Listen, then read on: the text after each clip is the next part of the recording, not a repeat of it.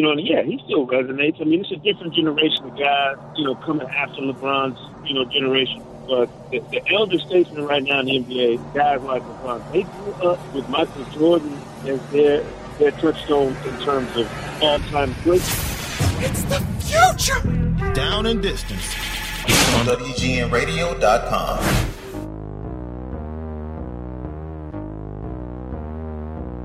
Talking with Sekou Smith. Find his work on NBA TV doc, NBA.com and NBA TV and the Hang Time podcast. So this is perfect segue. You were talking, we talked about the Knicks and the Lakers, uh, the Warriors, and if in that basically almost in that order, the NBA most valuable teams by Forbes, Knicks 3.3 billion, the Lakers 3 billion, Warriors jumped up to 2.6 billion, and then coming at number 4, 2.5 billion. Isn't it funny that the bookends on that list are probably the two worst run organizations in the NBA right now? Dude, it's it's it's it's crazy to think about. Yeah. And just to think about. I can understand Sekou. Listen, why change anything? We're we're worth 2.5 billion dollars. I mean, we don't need no changes. People are still putting butts in the seats at the UC.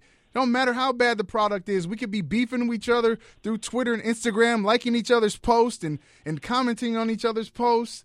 You talk about a, an issue, a team. This Bulls team has made me pull all my hair out, and I don't have that It's much. a I just- civic albatross. yeah, I don't get what's going on. I can't tell what they're trying to do, even through the rumor mills. I don't get nothing makes sense to me about this Bulls team.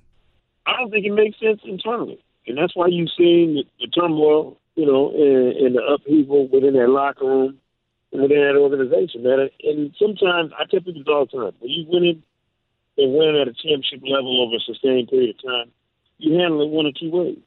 You handle it like the Lakers, and you get caught up in the moment without, you know, looking around the corner to see what might be coming down the road, or you handle it like the Spurs and you prepare to to enjoy that success for the long term. Not as long as you have this star or this, you know, compilation of players in place, but you plan on enjoying it for as long as you can sustain a championship level business model on and off the floor. The Bulls are still living off of in in their minds as an organization and in on the Forbes list and everything else. They're still living off the value of what Michael Jordan did. And to me, when player when you talk about player worth and how much money a guy should get on a contract, Chicago Bulls should be paying Michael Jordan thirty million dollars a year until Michael Jordan is, is dust and gone. You know what? Because Sekou, settle something. They're living off the benefits of that forever. yeah. You can settle something for us right now. Because there are a lot of fans that are split on this. You mentioned Michael Jordan. You see what he means being brought into the conversation with Dolan and Oakley. You know his brand when it comes to pushing sneakers. Tell tell me about Michael Jordan, what he means to these young players, because they think there's a gap between the LeBron generation and even the players that are coming into the NBA now, and that they might not even know the relevance and the importance of Michael Jordan. Does his name still ring out throughout the NBA to all of these players? And the way the Bulls treated him, is that still known throughout locker rooms? Yeah, well, look, that was that was the Bulls' fault for not embracing Michael Jordan and what he would mean to the game, you know, at large for the remainder of his life. Um, you know, and yeah, he still resonates. I mean, it's a different generation of guys, you know, coming after LeBron's, you know, generation. But the, the elder statesmen right now in the NBA, guys like LeBron, they grew up with Michael Jordan as their their touchstone in terms of all time greatness. Kobe might have been the guy that they watched playing as a young guy and emulated. Allen Iverson might have been the guy that they looked to, uh, you know, for the cool factor and wanting to be like AI culturally.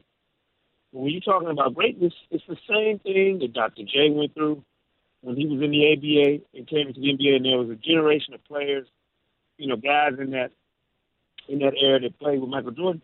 Talk to them about Dr. J, and you'll get the same kind of reverence for him and his game and what he meant to the game on and off the floor. there have only been a handful of, of players to come through the NBA that resonated with people in ways like Jordan does. Magic, Bird, you know, I, truly iconic players who established a, a foundation, you know, uh, for the game around the world, you know, all over the globe. And I'm telling you, Michael Jordan's impact on this thing lives forever. I mean, I'm talking it, not just a, a brand, not just the Jumpman shoe, you know, logo and the shoes and the gear, and you see young kids, you know. I'm talking about. Then Michael Jordan was the first dude to hit the game that that really crashed through all barriers. You know, every segment of the population. I knew people when I was a kid, women who didn't even watch basketball who knew Michael Michael Jordan, who knew the name, who knew the smile, who fell in love with him, the charisma, the whole thing. You know, there there's something to be said for that, and the fact that he uses it at at the elite, you know, executive level now for the NBA is a testament to Michael Jordan. The fact that the Bulls weren't able to capitalize on that, are short, too short-sighted to understand what he would mean and the relevance he would have this this long after he stopped playing, that's on the Bulls. That's that's their fault. I, you know, you still walk in that arena and the security guards from the Jordan era who act like Mike is still down the hall. You know, that's how fresh that feeling is in their minds. But it didn't translate upstairs. It just it didn't make the same impact upstairs. I don't get. I don't understand. I don't understand how we're talking about big money people. How do they not have either advisors or people around them to not see the what long term he could have done being a part of this city and that organization. Just doesn't make sense to me. When I, look at big time money people, say, Sekou, and they always got a person that's looking out for the books. One guy doing this, looking at projections down the line. How could you have not have seen that this dude was going to be bigger than life? And that I mean, you talk about what they're making now. Can you imagine if you're still a part of the organization? Oh, look, I'm gonna tell you. I'm gonna tell you exactly how. And I remember these conversations being had in the in the stories I read um, you know, back when they were breaking their Bulls team up. Jerry Krause and, and other people in that organization, and truly in their heart of hearts, believe they were the reason for all that success. They, they, you know, had the naive viewpoint that it was something that they had orchestrated, as opposed to something that was born out of and, and blossomed because of the greatness of Michael Jordan. And it happens a lot of times. There's there's a professional arrogance that goes into doing jobs like that, where you really believe that it's it's you and not them. There, there are people who probably sitting around believing in New England that the reason the Patriots have had the success they've had is because of their system or the way they do business and, and, and not because they have an all-time great, iconic, you know, touchstone player in Tom Brady, arguably the greatest winner in the history of the, of the National Football League. Like there's somebody in New England who really believes that because they go into a conference room or, or an executive boardroom and make decisions around that, that they have more to do with the success of the New England Patriots football team than Tom Brady does. I would tell them there's no empirical data that would suggest anything of the sort. And the same goes for the Bulls and the way they treated Michael Jordan, the Lakers and how they, you know, treated Magic Johnson after Dr. Buss passed away. You, there are certain players who have a social capital that organizations can never get on their own, but only get because of their affiliation with said player. And if you don't recognize that as an organization, then that's your short sightedness that's going to cost you at some point. And you mentioned that. Is there any way? I mean, is Jimmy Butler moving Jimmy Butler the light switch because it's a double edged sword. You talked mm-hmm. about the front office dropping the ball because of the belief they had in themselves being the reason for those six championships. They have to take the blame for the demise of this organization at this point in time. Is Jimmy Butler that saving grace that could actually get them back into rebuilding and possibly moving into a different direction instead of being stuck in basketball hell, as we call it? I don't I don't know if you can put that all on Jimmy Butler by himself. You know, I don't think it's fair to put him in that situation. Teams have done that before. You know, hitching a wagon to a player and thinking he can take us back to where we were, you know, at some other glorious time. And it's not that easy. You know, and every every good or great player, every all star player is not cut out to be a transcendent player, a guy who moves the needle beyond the floor and it puts you in an elevated position, you know, to, to chase championships and be relevant, you know, at that level. I, I think Jimmy Butler, to me, is without question one of the best players in the league, one of the elite two-way players in an all-star. I don't know if Jimmy Butler is a superstar, a tentpole player who you can bring in other pieces around him and he elevates everybody's game to another level in the fashion that a guy like LeBron James does. And, th- and that's not a knock on Jimmy Butler. That's just a fact. If we had 30 of those guys running around, there wouldn't be all these teams crying about being in the lottery and trying to rebuild all the time. I mean, they're, they're only at a given time in, in the NBA four to six transcendent talent capable of transforming a franchise, and that's and that's being generous. You know, a lot of times there's one or two guys that can do that. You know, who are the guys that you could take off whatever team they're on now, put them on any other team, no matter what the circumstance in the league, and elevate them to a championship level. Most people will tell you right now it's one guy that you could do that with, and that's LeBron. Bring in LaMelo Ball, drop that 92. About to drop that 92. Dad ain't going to do it again on him, too. Look, if I played as little defense as I saw LaMelo Ball playing on that video, I should be able to get 192 points. okay? Yeah, no, no offense to big, big Mr. Ball. I seen he's a big dude. I ain't trying to, you know, I'm not trying to get on his rough path. Now. Right. But defense is optional on that on that Chino Hills thing. They they play defense if they feel like. It. Should they think about moving Jimmy Butler to get in position to draft somebody like Yes. Alonzo Ball? Yes, because if you're not serious about building around Jimmy Butler, then you need to do him do the do the right thing by him and allow him to go somewhere else and be a piece to a championship team, and not use him as the scapegoat. You know, which is what they've done. It's the same thing the Knicks have done to Carmelo Anthony. Yeah. Like, don't use me as a scapegoat during the prime of my career, and then try to throw me away after you realize the mistakes you've made, and, and make me the reason that, that you know we're not having the success you think we should.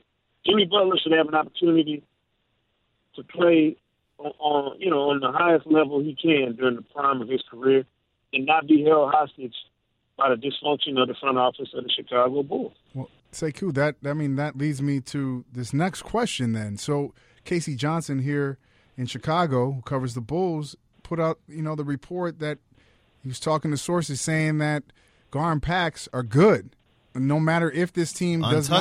They're untouchable, even if they don't make it to the playoffs. To me, i- it's too early to be saying somebody's untouchable, and knowing, looking at the, the, the issues that go on in that front office, it- to me, it, things don't change unless it changes at the top. And right now, it doesn't look like anything's ever going to change at the top.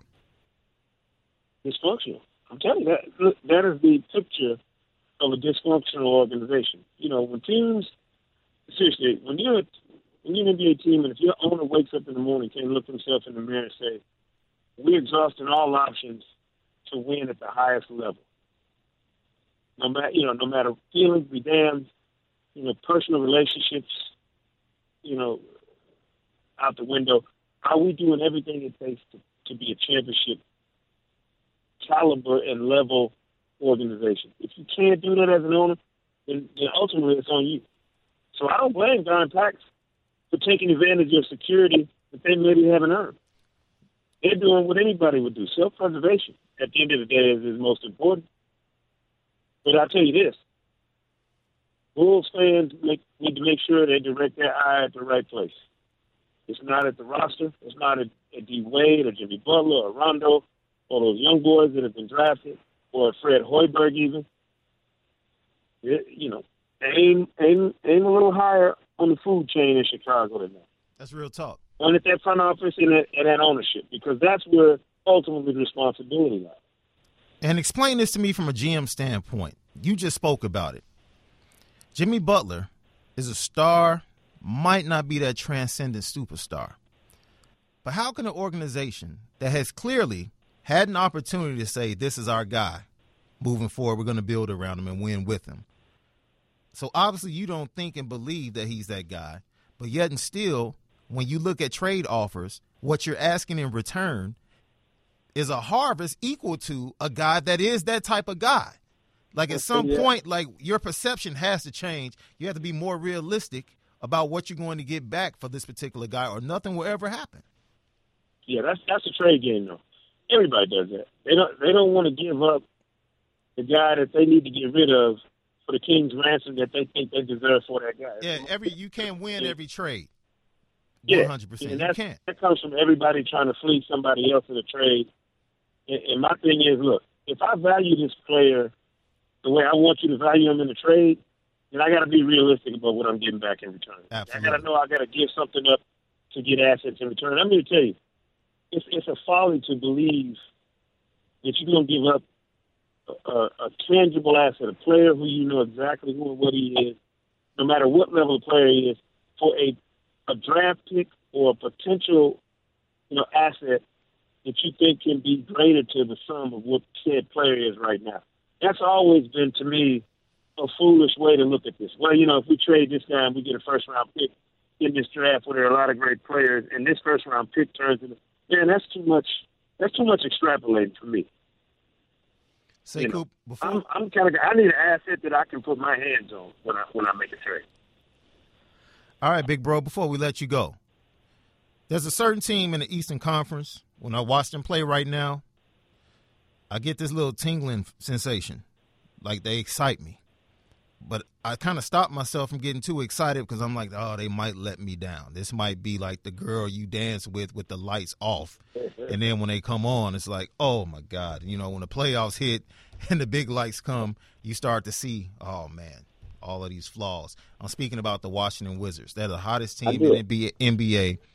Everybody talks about Boston and Toronto with the move they made to get Serge Ibaka contending against LeBron James. What I saw that game last week, is it possible that Washington ends up in the Eastern Conference Finals and gives Cleveland all they can handle? Yes, yes. And I'm and I'm gonna tell you one reason why, and, and one very important reason. It's a lost art in the NBA. Um, and I sat down with the set a couple weeks ago when he got announced as an All Star for the fourth time.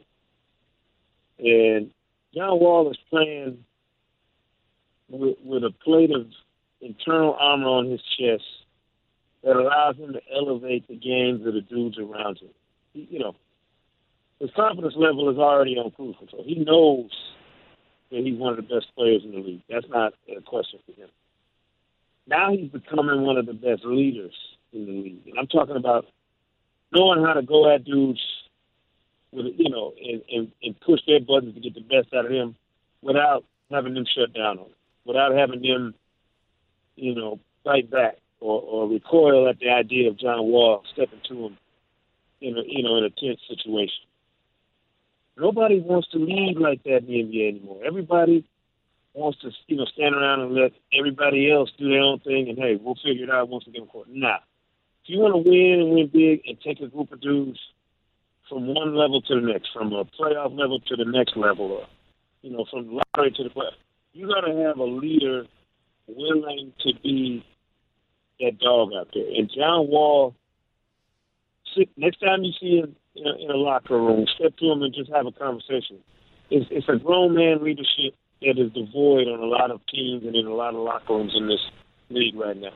He's not worried about being anybody's buddy. He ain't worried about their Instagram feed and this, that, and the other. John Wall's trying to win every night. And if you ain't rocking with him and trying to win, get you the other stick you out. And, and he'll treat the opposition the same way. That's what you got to have if you're going to challenge LeBron in Cleveland for that top spot in the East. You at least got to have that as the basis for what you're building on. And there are not many teams that have that. I think Boston is developing that in Isaiah Thomas. But you got to have a guy who looks at LeBron, wants what he has, and is willing to sacrifice to get it and to push you as his teammates to do the same thing. And, and Washington has that in John Wall. Right now is the perfect climate tease teams to come get Jimmy Butler. Do it. Like Cleveland is vulnerable. Come get him. Come get him. Come give us the picks. I'll take Jaylen Brown. I'll take Rozier. I'll take that uh, Brooklyn pick. One of your Boston picks. Let's get it done. Get it. Pop. Let's get it It'll done. be done by- It'll be done by next Thursday if I'm Boston. I'll make that deal happen. Yes, sir. So you know we're trying to be nice before we let you go. Don't do it to him. I had to. He opened the door Nah, don't when do he it started talking Don't. about Tom Brady, man. Don't do Okay. it. I just want to know, you know, are the gentlemen's clubs back in business? Because I know they probably was shut down for about at least a weekend. You know, after that Super Bowl choke.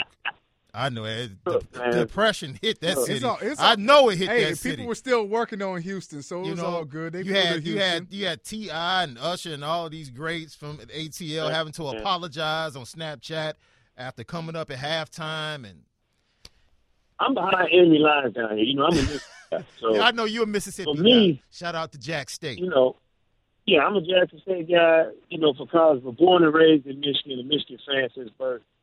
So I'm, you know, Tom Brady, you know, uh, Alan Branch, anybody with a Michigan connection on that on that Patriots team was had my support.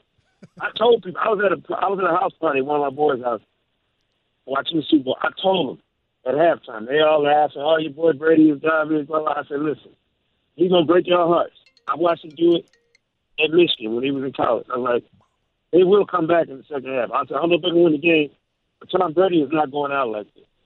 They ran me out the house, of course, by you know late in the, in, in the regulation. Like they wanted me gone. All the trash I was talking. This city will not recover anytime soon. Cool. I Um, said the same economy, thing. The economy will come back, No, the, emotionally they won't recover anytime soon. no, happened. It was at No. the end of that Super Bowl. man. If you were in that huddle or on that locker room, It was would you have done something to Kyle Shanahan?